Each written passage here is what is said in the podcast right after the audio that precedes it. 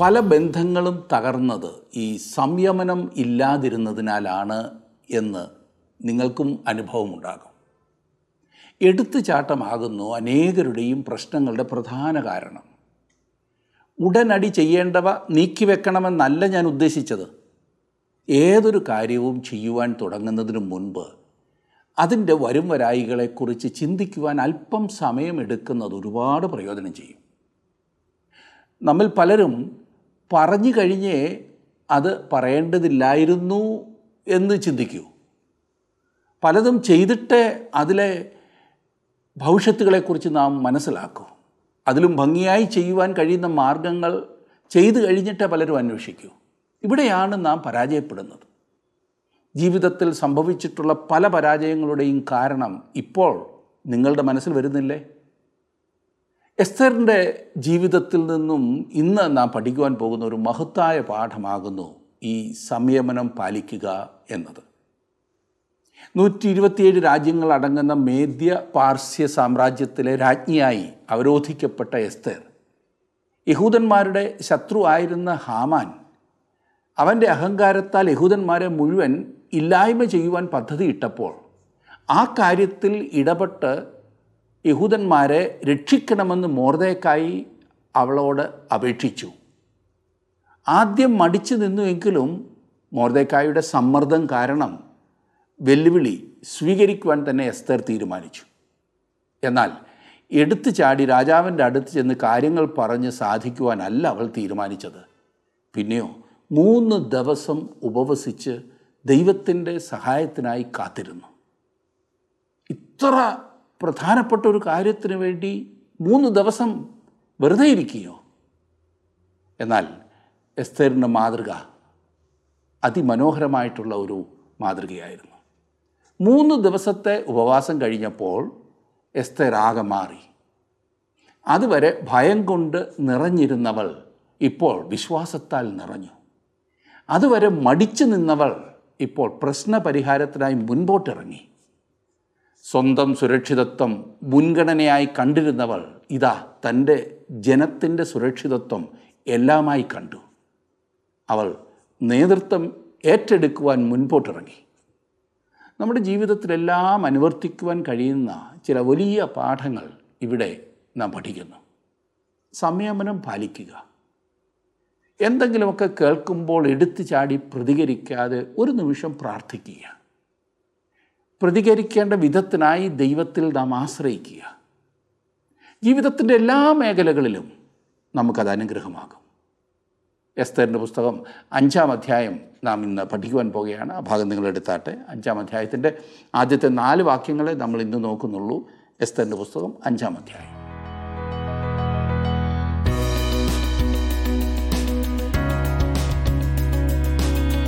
ഇനിയും അഞ്ചാം അധ്യായത്തിലേക്ക് നമുക്ക് പ്രവേശിക്കാം. അഞ്ചാം അധ്യായത്തിൻ്റെ ഒന്നാം വാക്യത്തിൽ നാം കാണുന്നത്, മൂന്നാം ദിവസം എസ്തേർ രാജവസ്ത്രം ധരിച്ചും കൊണ്ട് രാജധാനിയുടെ അകത്തെ പ്രാകാരത്തിൽ ചെന്ന് രാജഗൃഹത്തിൻ്റെ നേരെ നിന്നു. രാജാവ് രാജധാനിയിൽ രാജഗൃഹത്തിൻ്റെ വാതിലിന് നേരെ തൻ്റെ സിംഹാസനത്തിൽ ഇരിക്കുകയായിരുന്നു.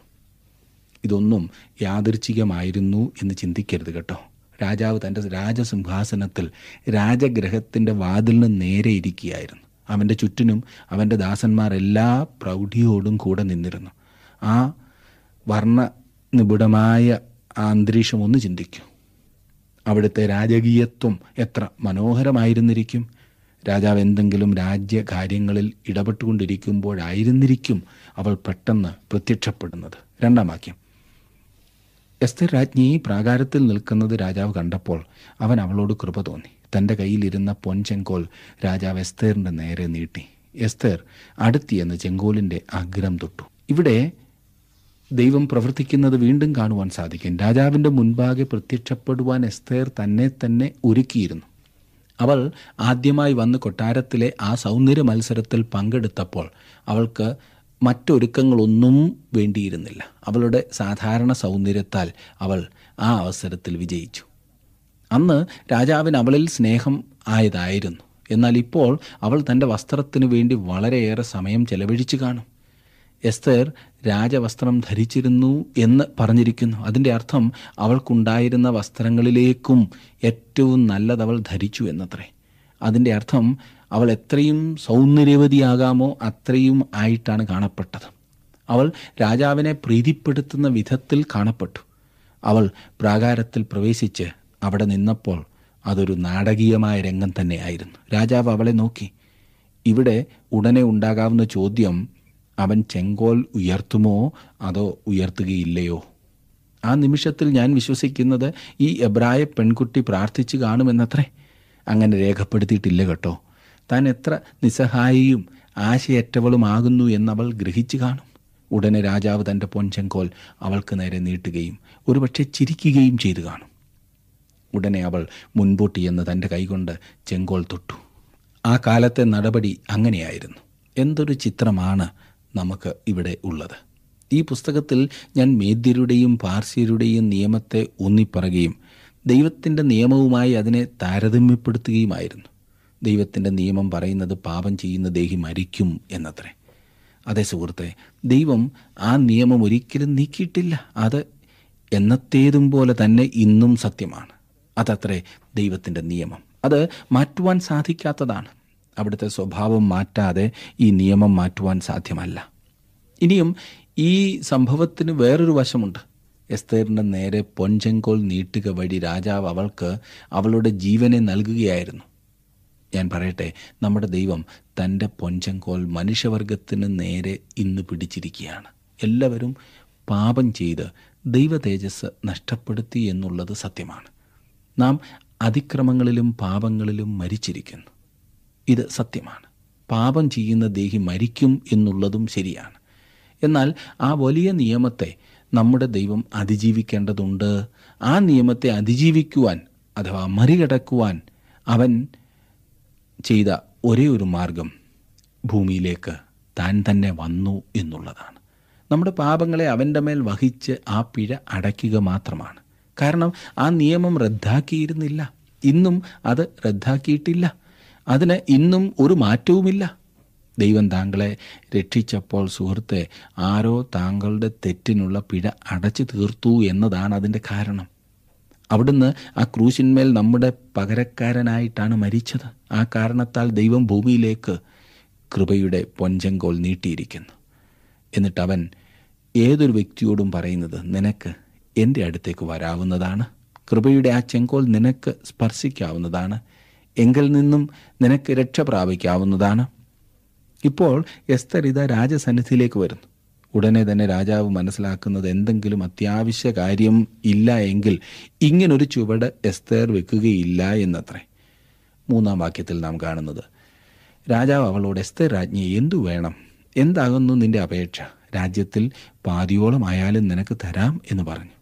എസ്തേർ തൻ്റെ അടുത്ത് ഈ പറഞ്ഞതുപോലെ വന്നിരിക്കുന്നത് എന്തെങ്കിലും ചെറിയ ഒരു പ്രശ്നമുണ്ടായിട്ടല്ല എന്ന് രാജാവ് അറിഞ്ഞു, മനസ്സിലാക്കി. ഒരു പുതിയ ഡ്രസ്സ് വാങ്ങുന്നതിന് പണത്തിനോ അവർ ഒരുമിച്ച് വെളിയിൽ പോയി ഭക്ഷണം കഴിക്കുന്നതിന് ചോദിക്കുവാനോ അല്ല രാജ്ഞി വന്നിരിക്കുന്നതെന്ന് രാജാവിന് മനസ്സിലായി.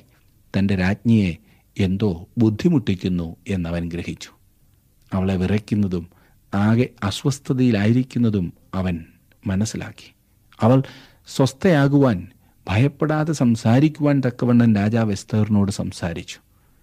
രാജ്യത്തിൽ പകുതിയോളമായാലും നിനക്ക് തരാമെന്ന്. ഇത് ഒരു വെറും വാക്കല്ലായിരുന്നു. അവളുടെ ഭയം മാറ്റുവാൻ അവൻ അവൾക്ക് സകലവും വാഗ്ദാനം ചെയ്യുന്നു. നാലാം വാക്യത്തിൽ, അതിന് എസ്തേർ, രാജാവിന് തിരുവള്ളം ഉണ്ടായിട്ട് ഞാൻ ഒരുക്കിയിരിക്കുന്ന വിരുന്നിന് രാജാവും ഹാമാനും ഇന്ന് വരേണം എന്നപേക്ഷിച്ചു. ഇവിടെ തൻ്റെ അപേക്ഷ അങ്ങനെ അങ്ങ് പറയുവാൻ തുടങ്ങിയില്ല. അവൾ രാജാവിനെ അവൾ ഒരുക്കിയിരിക്കുന്ന വിരുന്നിന് ക്ഷണിച്ചു. ഹാമാനെയും കൂട്ടത്തിൽ കൊണ്ടുവരണം എന്നപേക്ഷിക്കുന്നു. ഹാമാൻ ആവശ്യപ്പെടുന്നത് യഹൂദന്മാരുടെ ജീവൻ മാത്രമല്ല, രാജ്ഞിയായ തൻ്റെ ജീവൻ കൂടിയാകുന്നു എന്ന് രാജാവിനെ അറിയിക്കുവാൻ ഹാമാനും കൂടെ ഉണ്ടായിരിക്കണം.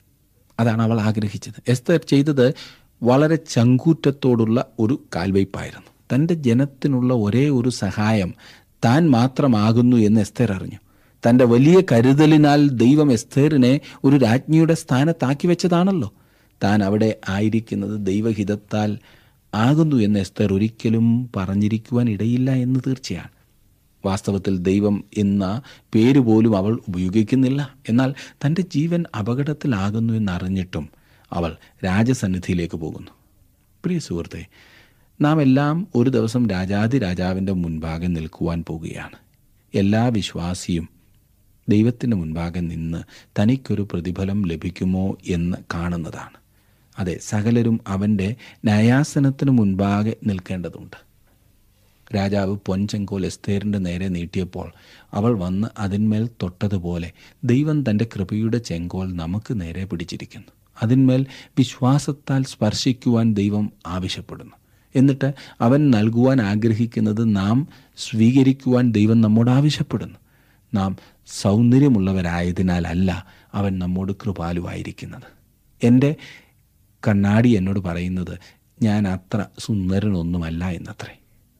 അതിനേക്കാൾ കഷ്ടം നാമെല്ലാം നമ്മുടെ ഉള്ളിൽ വളരെ വിരൂപരാകുന്നു എന്നുള്ളതാണ്.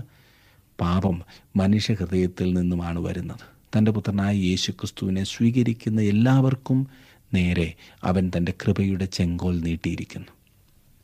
അഞ്ചാം അധ്യായത്തിൻ്റെ അഞ്ചാം വാക്യത്തിൽ നാം വായിക്കുന്നത്, എസ്തർ പറഞ്ഞതുപോലെ ചെയ്യുവാൻ ഹാമാനെ വേഗം വരുത്തുവിൻ എന്ന് രാജാവ് കൽപ്പിച്ചു. അങ്ങനെ രാജാവും ഹാമാനും എസ്തർ ഒരുക്കിയ വിരുന്നിന് ചെന്നു. രാജാവിൻ്റെ ഹൃദയത്തിൻ്റെ നിലവാരം ഈ വാക്യത്തിൽ കാണാവുന്നതാണ്. അവൻ പറഞ്ഞു, എസ്തർ അവനെ വിരുന്നിന് ക്ഷണിച്ചിട്ടുണ്ടെന്ന് ഓടിച്ചെന്ന് ഹാമാനോട് പറയുക. എസ്തർ പറഞ്ഞതുപോലെ ചെയ്യുവാൻ അവൻ വരേണ്ടിയിരിക്കുന്നു. രാജാവ് ഹാമാനോട് വളരെ ഔദാര്യ മനസ്കതയോടെയാണ് ഇടപെടുന്നത്. അവൻ ഹാമാനെ പ്രധാനമന്ത്രിയാക്കി. യഹൂദന്മാരെ കൊല്ലുവാൻ വേണ്ടി ഉണ്ടാക്കിയ തീർപ്പിൽ ഒപ്പുവെക്കുവാൻ രാജാവ് തൻ്റെ മുദ്രമോതിരം ഹാമാനെ ഏൽപ്പിച്ചു. എന്നാൽ രാജ്ഞിയുമായുള്ള സാമ്യപ്പെടുത്തലിൽ ഹാമാൻ രാജ്ഞിയെ അനുസരിക്കണം. അവൾ രാജ്ഞിയാണ്. ഇത് അവൾക്ക് നല്ല ഒരു സ്ഥാനമാകുന്നു നൽകുന്നത്. എസ്തർ ഒരുക്കിയ വിരുന്നിലേക്ക് രാജാവും ഹാമാനും കടന്നു വരുന്നു.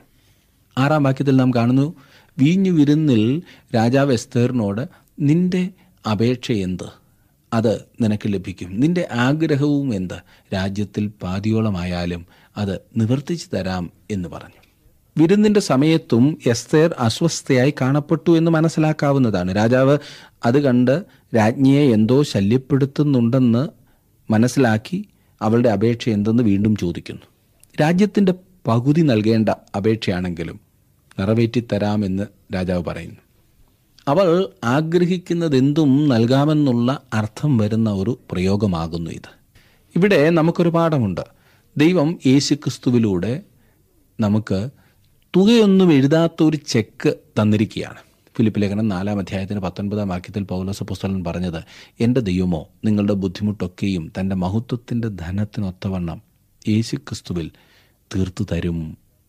അപ്രകാരത്തിലുള്ള ഒരു രാജാവ് ഉണ്ടായിരിക്കുന്നത് എത്ര ആശ്ചര്യകരമാണല്ലേ. എന്നാൽ അവൻ ഒരു രാജാവിനേക്കാൾ കൂടുതലാണ്. അവൻ നമ്മുടെ രക്ഷകനാണ്. അവൻ ലോകത്തിൻ്റെ രക്ഷകനാണ്. നഷ്ടപ്പെട്ട ഒരു ലോകത്തിന് നേരെ അവൻ കൃപയുടെ ചെങ്കോൽ നീട്ടിപ്പിടിച്ചുകൊണ്ടിരിക്കുന്നു. എന്തുകൊണ്ട് ക്രൂരനായ ഈ രാജാവ് എസ്തേറിനോട് കൃപയോടും ക്ഷമയോടും ഇടപെട്ടു? സദൃശവാക്യങ്ങൾ ഇരുപത്തിയൊന്നിൻ്റെ ഒന്നിൽ നാം വായിക്കുന്നത്, രാജാവിൻ്റെ ഹൃദയം യഹോവയുടെ കയ്യിൽ നീർത്തോട് കണക്കെ ഇരിക്കുന്നു, തനിക്ക് ഇഷ്ടമുള്ളിടത്തൊക്കെയും അവൻ അതിനെ തിരിക്കുന്നു. താങ്കളുടെ വിലപ്പെട്ട നിർദ്ദേശങ്ങളും അഭിപ്രായങ്ങളും പ്രാർത്ഥനാ വിഷയങ്ങളും ഇന്ന് തന്നെ ഞങ്ങളെ വിളിച്ചറിയിക്കുക. വിളിക്കേണ്ട number eight two eight one three eight four four five five.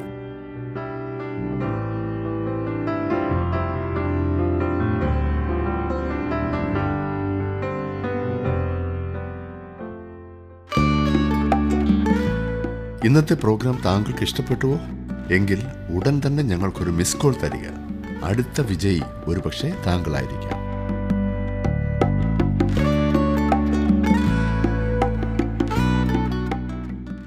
എസ്തേറിൻ്റെ ഈ സംഭവത്തിൽ ദൈവമാണ് രാജാവിനെ തിരിക്കേണ്ടിടത്തേക്ക് തിരിക്കുന്നത്. ഏഴ് മുതലുള്ള വാക്യങ്ങൾ നാം കാണുന്നു. അതിന് എസ്തേർ, എൻ്റെ അപേക്ഷയും ആഗ്രഹവും ഇതാകുന്നു, രാജാവിന് എന്നോട് കൃപയുണ്ടെങ്കിൽ എൻ്റെ അപേക്ഷ നൽകുവാനും എൻ്റെ ആഗ്രഹം നിവർത്തിപ്പാനും രാജാവിന് തിരുവള്ളമുണ്ടെങ്കിൽ രാജാവും ഹാമാനും ഞാൻ ഇനിയും ഒരുക്കുന്ന വിരുന്നിന് വരേണം, നാളെ ഞാൻ രാജാവ് കൽപ്പിച്ചതുപോലെ ചെയ്തു കൊള്ളാം എന്ന് പറഞ്ഞു. തൻ്റെ അപേക്ഷ രാജാവിനെ അറിയിക്കുവാൻ എസ്തേറിന് ഇപ്പോഴും ധൈര്യമായിട്ടില്ല. അതുകൊണ്ട് അവൾ പറയുന്നത്, ഞാൻ നാളെ വീണ്ടും ഒരു വിരുന്നൊരുക്കുന്നുണ്ട്, ഇന്ന് വേണ്ടത്ര സമയം നമുക്ക് ലഭിച്ചില്ലല്ലോ, നാളെ അങ്ങ് വരുമ്പോൾ ഞാൻ എൻ്റെ അപേക്ഷ വിശദമായി പറയാം. ഈ സ്ത്രീയുടെ ഹൃദയത്തിലെ ഭയം നിങ്ങൾക്ക് കാണാം. താങ്കൾക്കും ഈ പറഞ്ഞതുപോലുള്ള അനുഭവം ഉണ്ടായി കാണും. അന്ന് വേറെ ഒന്നും അവിടെ ചെയ്യുവാനില്ലാതിരുന്നതിനാൽ രാജാവും ഹാമാനും ഭക്ഷണം കഴിഞ്ഞ് അവിടെ നിന്നും പോയി. ഒൻപതാം വാക്യത്തിൽ, അന്ന് ഹാമാൻ സന്തോഷവും ആനന്ദവും ഉള്ളവനായി പുറപ്പെട്ടു പോയി. എന്നാൽ രാജാവിൻ്റെ വാതിൽക്കൽ മൊർദെഖായി എഴുന്നേൽക്കാതെയും തന്നെ കൂശാതെയും ഇരിക്കുന്നത് കണ്ട് ഹാമാൻ മൊർദെഖായിയുടെ നേരെ കോപം നിറഞ്ഞു. ഇവിടെ ഹാമാൻ്റെ ഹൃദയത്തിൽ സന്തോഷം കൊണ്ട് അങ്ങനെ തുള്ളിച്ചാടുകയാണ്. അവൻ വിരുന്ന് വീട്ടിൽ നിന്നും ഇറങ്ങി വരുമ്പോൾ രാജാവും രാജ്ഞിയും വിരുന്നിനാകെ ക്ഷണിച്ചത് തന്നെ മാത്രമാകുന്നു എന്ന അഭിമാനത്തോടെ അവൻ ഓർത്തുകൊണ്ട് വരികയാണ്. അവൻ്റെ ആ വരവ് കാണുമ്പോഴേ അറിയാം അവൻ്റെ ഉള്ളിലെ ആ ചിന്ത. അവൻ്റെ സ്വയം ഇതിൽ പരം ഒന്നുയരുവാനില്ല. താൻ രാജ്ഞിയെ ശരിക്കും സ്വാധീനിച്ചിട്ടുണ്ട്. കാരണം അവൾ നാളത്തേക്കും എന്നെ മാത്രമാണ് വിളിച്ചിരിക്കുന്നത്. ശടാ, ഭാഗ്യം വന്നാൽ എല്ലാം കൂടി ഒരുമിച്ച് വരുമോ എന്നാണ് ഹാമാൻ്റെ ചോദ്യം. ഇങ്ങനെ ചിന്തിച്ചുകൊണ്ട് ഹാമാൻ നടന്നു പോകുമ്പോൾ എല്ലാവരും അവനെ കുമ്പിട്ട് നമസ്കരിച്ചു. ഒരുത്തന് മാത്രം കുലുക്കമില്ല. ഇത്രയൊക്കെ ആയിട്ടും അവൻ കുലുങ്ങുന്നില്ല. മൊർദെഖായി, ആ ജഡ്ജി, അവൻ അങ്ങനെ നിവർന്നു നിൽക്കുന്നു. തന്നെ വണങ്ങുവാൻ കൂട്ടാക്കാത്ത മൊർദെഖായിയെ ഹാമാൻ വെറുതെ വിടുമെന്ന് താങ്കൾ കരുതിയാൽ തെറ്റി. നിന്നെ ഉടനെ കാണിച്ചേക്കാം എന്ന് പല്ല് കടിച്ചുകൊണ്ട് ഹാമാൻ പറയുന്നുണ്ടാകും. ഇപ്പോൾ സാഹചര്യമെല്ലാം തനിക്ക് അനുകൂലവും. പിന്നെ ചെയ്യരുതോ? പത്തും പതിനൊന്നും വാക്യങ്ങൾ. എങ്കിലും ഹാമാൻ തന്നെത്താൻ അടക്കിക്കൊണ്ട് തൻ്റെ വീട്ടിൽ ചെന്ന് സ്നേഹിതന്മാരെയും ഭാര്യയായ സേരസിനെയും വിളിപ്പിച്ചു. ഹാമാൻ അവരോട് തൻ്റെ ധനമാഹാത്മ്യവും പുത്ര ബഹുത്വവും രാജാവ് തനിക്ക് നൽകിയ ഉന്നത പദവിയും പ്രഭുക്കന്മാർക്കും രാജഭൃത്യന്മാർക്കും മേലായി തന്നെ ഉയർത്തിയിരിക്കുന്നതും വിവരിച്ചു പറഞ്ഞു. ഇവിടെ ഹാമാൻ തീർച്ചയായും വിഡ്ഢി കളിക്കുകയാണ്. അവനൊരൽപ്പം ആത്മപ്രശംസ നടത്തുകയാണ്. അതെ, പൊങ്ങച്ചം അടിക്കുക. ഒരു മനുഷ്യൻ പൊങ്ങച്ചം പറയുമ്പോൾ സാധാരണ മൂന്ന് കാര്യങ്ങളെക്കുറിച്ചാണ് സംസാരിക്കാറുള്ളത്. ഒന്നാമതായി തൻ്റെ സ്വത്തിനെക്കുറിച്ച്, താൻ എത്ര പണക്കാരനാകുന്നു എന്ന് കാണിക്കുവാനുള്ള ശ്രമം. രണ്ടാമതായി തൻ്റെ നല്ല മക്കളെക്കുറിച്ച് അല്ലെങ്കിൽ കൊച്ചുമക്കളെക്കുറിച്ച്. പിന്നീട് അവൻ തൻ്റെ ജോലിക്കയറ്റത്തെക്കുറിച്ചോ ഉയർന്ന സ്ഥാനത്തെക്കുറിച്ചോ സംസാരിക്കും. ഹാമാൻ ഈ കടമ്പകളെല്ലാം കടന്നു കഴിഞ്ഞു. അവൻ മൂന്ന് രംഗങ്ങളിലും പൊങ്ങച്ചം പറയുകയാണ്. പന്ത്രണ്ടാം വാക്യം നോക്കിക്കാട്ടെ. എസ്തേർ രാജ്ഞിയും താൻ ഒരുക്കിയ വിരുന്നിന് എന്നെ അല്ലാതെ മറ്റാരെയും രാജാവിനോടുകൂടെ ചെല്ലുവാൻ അനുവദിച്ചില്ല. നാളെയും രാജാവിനോടുകൂടെ വിരുന്നിന് ചെല്ലുവാൻ എന്നെ ക്ഷണിച്ചിരിക്കുന്നു. പുരുഷന്മാർ പൊങ്ങച്ചം പറയുന്ന വേറൊരു കാര്യമുണ്ട്. സ്ത്രീകളുടെ മധ്യത്തിൽ താൻ എത്ര അംഗീകരിക്കപ്പെടുന്നു എന്ന കാര്യം. അവൻ ഇന്ന് രാജ്ഞിയോടൊപ്പം വിരുന്ന് കഴിച്ചു, നാളെയും അവളോടൊപ്പം വിരുന്നിന് വിളിച്ചിരിക്കുകയാണ്. ഹാമാൻ തനിക്ക് വെച്ചിരിക്കുന്നത് എന്താകുന്നു എന്ന് ഇതുവരെ അറിഞ്ഞിട്ടില്ല. രാജ്ഞിയുടെ ക്ഷണം ഇല്ലാതിരുന്നെങ്കിൽ അവൻ വിജയിച്ചേനെ. എന്നാൽ ഇവനുണ്ടോ വിടുന്നു. എങ്കിലും യഹൂദനായ മൊർദെഖായി രാജാവിൻ്റെ വാതിൽക്കൽ ഇരിക്കുന്നത് കാണുന്നിടത്തോളം ഇതൊന്നുകൊണ്ടും എനിക്കൊരു തൃപ്തിയുമില്ല എന്ന് ഹാമാൻ പറഞ്ഞു. ഈ സുഗന്ധ തൈലത്തിലൊരു ചത്ത ഈച്ചയുണ്ട്. മൊർദെഖായി തൻ്റെ മുൻപിൽ കുമ്പിടുന്നില്ല എന്ന വസ്തുതയെ മറക്കുവാൻ ഹാമാന് കഴിയുന്നില്ല. ആരോ പറഞ്ഞു, ഒരു വ്യക്തിയുടെ യഥാർത്ഥ വലുപ്പം അറിയണമെങ്കിൽ അയാളെ അലസോരപ്പെടുത്തുന്ന കാര്യങ്ങൾ എന്താകുന്നു എന്ന് ശ്രദ്ധിച്ചാൽ മതിയെന്ന്. ചെറിയ കാര്യങ്ങളാൽ ക്ഷോഭിക്കുന്ന ഒരു വ്യക്തി അല്പനായിരിക്കും. അതെത്ര ഉയർന്ന സ്ഥാനത്തിരിക്കുന്നവനാണെങ്കിലും ശരി. വലിയ കാര്യങ്ങളാണ് ഒരാളെ ശല്യപ്പെടുത്തുന്നതെങ്കിൽ അയാൾ ഒരു വലിയ മനുഷ്യനായിരിക്കും. പ്രിയ സുഹൃത്തെ, താങ്കളെ ബുദ്ധിമുട്ടിക്കുന്നത് എന്താണ്? ഈ പറഞ്ഞതുപോലുള്ള ചെറിയ കാര്യങ്ങൾ താങ്കളുടെ പ്രവർത്തനത്തെ ബാധിക്കാറുണ്ടോ? അപ്രസക്തമായ കാര്യങ്ങൾ താങ്കളെ ലക്ഷ്യം തെറ്റിക്കരുത്. ഹാമാൻ താനൊരു അല്പനാണെന്ന് തെളിയിച്ചു. മൊർദെഖായിയെ ഗണ്യമാക്കാതെ പോയാൽ മതിയായിരുന്നു. ഹാമാൻ ഏതായാലും പ്രധാനമന്ത്രിയാകുന്നുവല്ലോ. ഹാമാൻ ഉണ്ടോ വിടുന്നു. അവൻ പറയുന്നത്, എങ്കിലും യഹൂദനായ മൊർദെഖായി രാജാവിൻ്റെ വാതിൽക്കൽ ഇരിക്കുന്നത് കാണുന്നിടത്തോളം ഇതൊന്നും കൊണ്ട് എനിക്ക് ഒരു തൃപ്തിയുമില്ല എന്ന്. പതിനാലാം വാക്യം. അതിനവൻ്റെ ഭാര്യ സേരസും അവൻ്റെ സകല സ്നേഹിതന്മാരും അവനോട്, അൻപത് മുഴം ഉയരമുള്ളൊരു കഴുമരം ഉണ്ടാക്കട്ടെ, മൊർദെഖായി അതിന്മേൽ തൂക്കിക്കളയേണ്ടതിന് നാളെ രാവിലെ നീ രാജാവിനോട് അപേക്ഷിക്കണം, പിന്നെ നിനക്ക് സന്തോഷമായി രാജാവിനോടുകൂടെ വിരുന്നിന് പോകാം എന്ന് പറഞ്ഞു. ഈ കാര്യം ഹാമാന് ബോധിച്ചു. അവൻ കഴുമരം ഉണ്ടാക്കിച്ചു. മൊർദെഖായിക്ക് വേണ്ടി ഒരു ഒത്ത കഴിമര ഉണ്ടാക്കുവാൻ ഹാമാൻ്റെ ഭാര്യ സേരശും അവൻ്റെ സുഹൃത്തുക്കളും പറഞ്ഞു. ഹാമാൻ്റെ ഹൃദയത്തിൽ പകയും കയ്പും എല്ലാം നിറഞ്ഞു നിന്നു. ഈ കഴിമരത്തിൻ്റെ പൊക്കം തന്നെ വെളിവാക്കുന്നത് അതാണ്. ഈ പ്രശ്നപരിഹാരവുമായി സന്തോഷത്തോടെ ഹാമാൻ അന്ന് ഉറങ്ങുവാൻ പോയി. ആറാം അധ്യായത്തിലേക്ക് നമുക്കൊന്ന് വരാം. ആറാം അധ്യായത്തിൽ അതിൻ്റെ ഒന്നാം വാക്യത്തിൽ നാം കാണുന്നത്, അന്ന് രാത്രി രാജാവിന് ഉറക്കം വരായികയാൽ അവൻ ദിനവൃത്താന്തങ്ങൾ കുറിച്ചു വച്ചിരിക്കുന്ന പുസ്തകം കൊണ്ടുവരുവാൻ കൽപ്പിച്ചു. അത് രാജാവിനെ വായിച്ചു കൽപ്പിച്ചു. ശ്രദ്ധിക്കണം, രാജാവിന് ഉറക്കം വന്നില്ല എന്നുള്ള വസ്തുത ഒരു ചെറിയ കാര്യമായി താങ്കൾക്ക് തോന്നിയെന്ന് വന്നേക്കാം. എന്നാൽ ദൈവം ചെറിയ കാര്യങ്ങളെ ഉപയോഗിക്കുന്നു എന്ന് ഞാൻ പറയട്ടെ. രാജാവിന് ഉറക്കം ലഭിക്കാത്ത പല രാത്രികൾ ഉണ്ടായിരുന്നിരിക്കാം. അവന് തലവേദന ഉണ്ടാക്കുന്ന എത്രയെത്ര കാര്യങ്ങൾ കൈകാര്യം ചെയ്യേണ്ടതുണ്ട്. എന്നാൽ ഇവിടെ പറഞ്ഞിരിക്കുന്ന ഈ രാത്രി ആ സാമ്രാജ്യത്തിൻ്റെ മൊത്തം ചരിത്രത്തിലെ സംഭവ ബഹുലമായ ഒരു രാത്രിയായിരുന്നു. കാരണം എസ്തേറിൻ്റെ പുസ്തകത്തിലെ വഴിത്തിരിവിൻ്റെ സ്ഥാനമാകുന്നു ഇത്. തൻ്റെ പദ്ധതി നടപ്പാക്കുവാൻ ദൈവം ചെറിയ ചെറിയ കാര്യങ്ങൾ ഉപയോഗിക്കുമെന്ന കാര്യം നിങ്ങൾ ശ്രദ്ധിച്ചിട്ടുണ്ടോ? അത്ര വലിയ കാര്യമാക്കേണ്ടാത്തതായ ഒരു അപ്രധാന സംഭവം അന്ന് ശൂശൻ രാജധാനിയിലുണ്ടായി. അതായത് രാജാവിന് ഉറക്കം വന്നില്ല. അതുകൊണ്ട് അവൻ തൻ്റെ ദാസന്മാരോട് ദിനവൃത്താന്തങ്ങൾ കുറിച്ചു വച്ചിരിക്കുന്ന പുസ്തകം കൊണ്ടുവരുവാൻ കൽപ്പിച്ചു. അത് രാജസന്നിധിയിൽ വായിച്ച് കൽപ്പിച്ചു. ഈ രേഖകൾ വായിച്ചാൽ ഏത് ഉറങ്ങാത്തവനും കൂടി ഉറങ്ങുമില്ലേ? അത് രാജാവിൻ്റെ ഉറക്കഗുളികയായിരുന്നു എന്ന് തോന്നുന്നു. ചിലരുടെ പ്രസംഗം കേട്ടാൽ ഏത് ഉറങ്ങാത്തവരും ഉറങ്ങുന്നത് കണ്ടിട്ടില്ലേ? എന്നെ ശ്രദ്ധിക്കുന്ന നിങ്ങൾ ഉറങ്ങുകയല്ലെന്ന് വിശ്വസിക്കട്ടെ. ഉറങ്ങിയാലും ഞാൻ നിർത്തില്ല കേട്ടോ. ഏതായാലും ഇവിടെ രാജാവിന് ഉറങ്ങുവാനുള്ള മരുന്ന് കൊടുക്കുന്നു. ഇപ്പോൾ ആ സുപ്രധാന മണിക്കൂർ വന്നു. ഇനിയും ദൈവത്തിൻ്റെ കരം പ്രവർത്തിക്കുന്നത് നാം കാണുവാൻ പോവുകയാണ്. സാധാരണ ഈ രേഖകൾ വായിക്കുമ്പോൾ തന്നെ രാജാവ് ഉറങ്ങുന്നതാണ്. ഈ പ്രത്യേക രാത്രിയിൽ രാജാവിൻ്റെ ദാസന്മാർ ഒരു പ്രത്യേക ഭാഗം എടുത്തു വായിക്കുവാനിടയായി. അതെ, ചെറിയ കാര്യങ്ങൾ വലിയ കാര്യങ്ങൾ പ്രവർത്തിക്കുവാനുള്ള മുഖാന്തരങ്ങളാകും. ദൈവത്തിൻ്റെ കരം മനുഷ്യൻ്റെ സാഹചര്യത്തിൽ പ്രവർത്തിക്കുന്നത് ഇവിടെ കാണാവുന്നതാണ്. ദൈവം പ്രവർത്തിക്കുന്നു. അവിടുന്ന് സകലത്തെയും നിയന്ത്രിച്ച് നടത്തുന്നു. എസ്തേർ രാജ്ഞിയായത് യാദൃച്ഛികമായിരുന്നില്ല. രാജാവിൻ്റെ മുൻപിൽ പോയി നിന്നതും രാജാവിന് അവളോട് പ്രീതി തോന്നിയതും യാദൃച്ഛികമായിരുന്നില്ല. ഒരു വിരുന്നിനായി രാജാവിനെ ക്ഷണിച്ചപ്പോൾ അവൻ അത് അംഗീകരിച്ചത് യാദൃച്ഛികമായിരുന്നില്ല. ഇപ്പോൾ അവന് ഉറങ്ങുവാൻ കഴിയുന്നില്ല. ഒരു പ്രത്യേക ഭാഗമെടുത്ത് ആ ദാസൻ വായിക്കുവാൻ ആരംഭിച്ചത് യാദൃച്ഛികമായിരുന്നില്ല. അവന് തുറന്ന് എവിടെ നിന്ന് വേണമെങ്കിലും വായിക്കാമായിരുന്നു.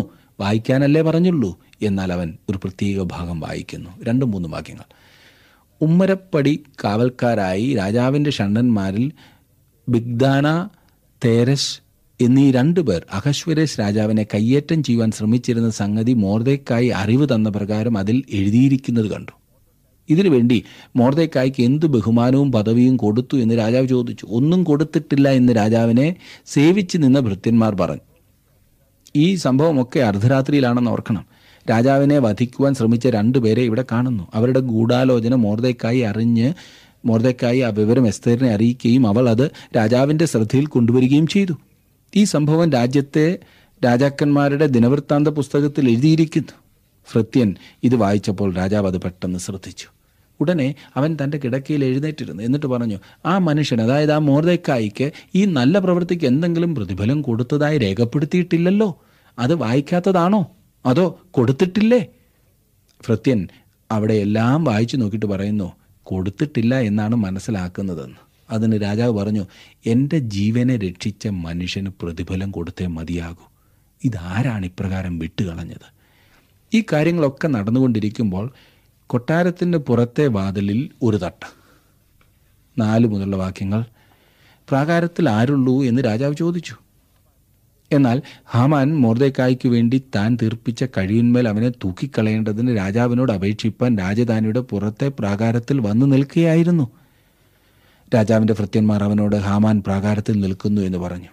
അവൻ അകത്ത് വരട്ടെ എന്ന് രാജാവ് കൽപ്പിച്ചു. നല്ല ഒന്നാന്തരം കഥ തന്നെ ഇല്ലേ? തൻ്റെ ജീവനെ രക്ഷിച്ചതിന് മൊർദെഖായിക്ക് പ്രതിഫലമൊന്നും നൽകിയില്ല എന്ന് രാജാവ് മനസ്സിലാക്കിയ അതേ സമയത്ത് ഇതാ ഹാമാൻ പുറത്തെ പ്രാകാരത്തിലെത്തുന്നു. രാജാവ് ചോദിച്ചു, ആരാണ് ആ പ്രാകാരത്തിൽ? അത് ഹാമാനായിരുന്നു. അവനും വീട്ടിൽ കിടന്നിട്ട് ഉറക്കം വരുന്നില്ല കേട്ടോ. താൻ മൊർദെഖായിയെ ആ കഴുമരത്തിൽ തൂക്കുന്നത് വരെ അവൻ ഉറക്കം വരില്ല. ആ കഴുമരത്തിൽ അവനെ തൂക്കുന്നതിനുള്ള അനുവാദത്തിനാണ് ഹാമാൻ രാജാവിൻ്റെ അടുത്തേക്ക് ഇപ്പോൾ വന്നത്. രാജാവിൻ്റെ അടുത്തേക്ക് ഏത് സമയത്തും വരുന്നതിനുള്ള അനുവാദം ഹാമാൻ ഉണ്ടായിരുന്നു എന്ന് വ്യക്തമാണ്. ഹാമാൻ വന്നപ്പോൾ പശ്ചാത്തലം ഒന്നും പറയാതെ രാജാവ് സംസാരം തുടർന്നു. മൊർദെഖായിയുടെ ജീവൻ ചോദിക്കാനാണ് ഹാമാൻ രാജസന്നിധിയിൽ വന്നത്. അതേസമയം രാജാവ് മൊർദെഖായിക്ക് എന്തെങ്കിലും പ്രതിഫലം കൊടുക്കണമെന്ന് ആലോചിക്കുകയായിരുന്നു. ഈ സാഹചര്യങ്ങൾ ദൈവത്തിൻ്റെ കരുതലിനെയാണ് കാണിക്കുന്നതെന്ന് മറക്കരുത്. മറവിൽ നിന്നുകൊണ്ട് ദൈവം തൻ്റെ സ്വന്തം ആയവരെ കാത്തു സൂക്ഷിക്കുന്നു. ഈ ജനങ്ങൾ അന്യദേശത്ത് ദൈവഹിതത്തിന് വെളിയിലാകുന്നു എങ്കിൽ തന്നെ ദൈവത്തിൻ്റെ നടത്തിപ്പുകളുടെ കീഴിൽ നിന്നും മാറിയിട്ടില്ല. ഈ കരുതലിൻ്റെ നടത്തിപ്പ് ഒരിക്കലും യാദൃച്ഛികമായിരുന്നില്ല എന്ന് നാം പ്രത്യേകം ഓർക്കണം. ഹാമാൻ രാജസന്നിധിയിലേക്ക് നടന്നെടുത്തപ്പോൾ അവനോട് ചോദിച്ച ചോദ്യം, രാജാവ് ബഹുമാനിപ്പാൻ ഇച്ഛിക്കുന്ന പുരുഷന് എന്തെല്ലാമാകുന്നു ചെയ്തു കൊടുക്കേണ്ടത് എന്നായിരുന്നു. രാജാവ് തന്നെക്കുറിച്ചാണ് സംസാരിക്കുന്നതെന്ന് ഹാമാന് തോന്നി. അല്ല, എന്നെ മാത്രമാണല്ലോ പ്രധാനമന്ത്രിയാക്കിയത്, എനിക്കാണല്ലോ ഇതുവരെ എല്ലാ നല്ല സ്ഥാനങ്ങളും തന്നത്, എന്നെ അല്ലാതെ മറ്റാരെക്കുറിച്ച് രാജാവ് ചിന്തിക്കുവാനാണ്. ഹാമാൻ്റെ ചിന്തകൾ അങ്ങനെ പറന്നു നടന്നു. എന്നാൽ രാജാവ് ചിന്തിച്ചത് വേറൊരു വ്യക്തിയെക്കുറിച്ചായിരുന്നു.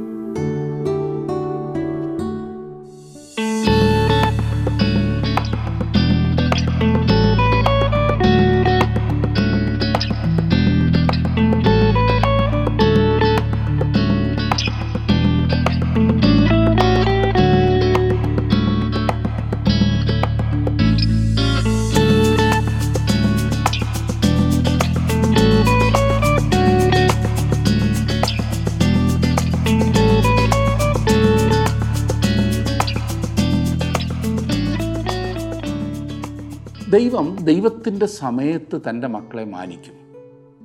മൊർദെഖായി തനിക്ക് ലഭിക്കേണ്ടിയിരുന്ന പ്രതിഫലം ലഭിക്കേണ്ട സമയത്ത് തന്നെ ലഭിക്കേണ്ട അളവിൽ പ്രാപിച്ചു എന്ന് നാം കാണുന്നു. അല്പം വൈകി എന്ന് നമുക്ക് തോന്നും, പക്ഷേ ദൈവം വിശ്വസ്തനാണ്. ഇന്നത്തെ ഈ പ്രോഗ്രാം നിങ്ങൾ കേൾക്കുവാൻ കാണിച്ച താല്പര്യത്തിന് നന്ദി. തീർച്ചയായിട്ടും നിങ്ങളുടെ ജീവിതത്തിലും ദൈവത്തിൻ്റെ വിശ്വസ്തത അനുഭവിച്ചറിയുവാൻ ദൈവം നിങ്ങളെ സഹായിക്കട്ടെ. അടുത്ത ക്ലാസ്സിൽ നമുക്ക് വീണ്ടും കാണാം. പ്രേക്ഷകരുടെ പ്രത്യേക ശ്രദ്ധയ്ക്ക് ട്രാൻസ് വേൾഡ് റേഡിയോ ഇന്ത്യയുടെ രണ്ടായിരത്തി ഇരുപത്തി മൂന്നിലെ Bible quiz, Ezra, Nehemiah, Esther എന്നീ പുസ്തകങ്ങളെ ആധാരമാക്കി പതിനാറ് ഭാഷകളിൽ സെപ്റ്റംബർ മാസം പതിനേഴാം തീയതി ഞായറാഴ്ച രണ്ട് മുപ്പത് പി എം മുതൽ നാല് പി എം വരെ നടത്തപ്പെടുന്നതാണ്. പഠന പുസ്തകം ലഭ്യമാണ്. കൂടുതൽ വിവരങ്ങൾക്ക് സ്ക്രീനിൽ കാണുന്ന നമ്പറുകളിൽ ബന്ധപ്പെടാവുന്നതാണ്.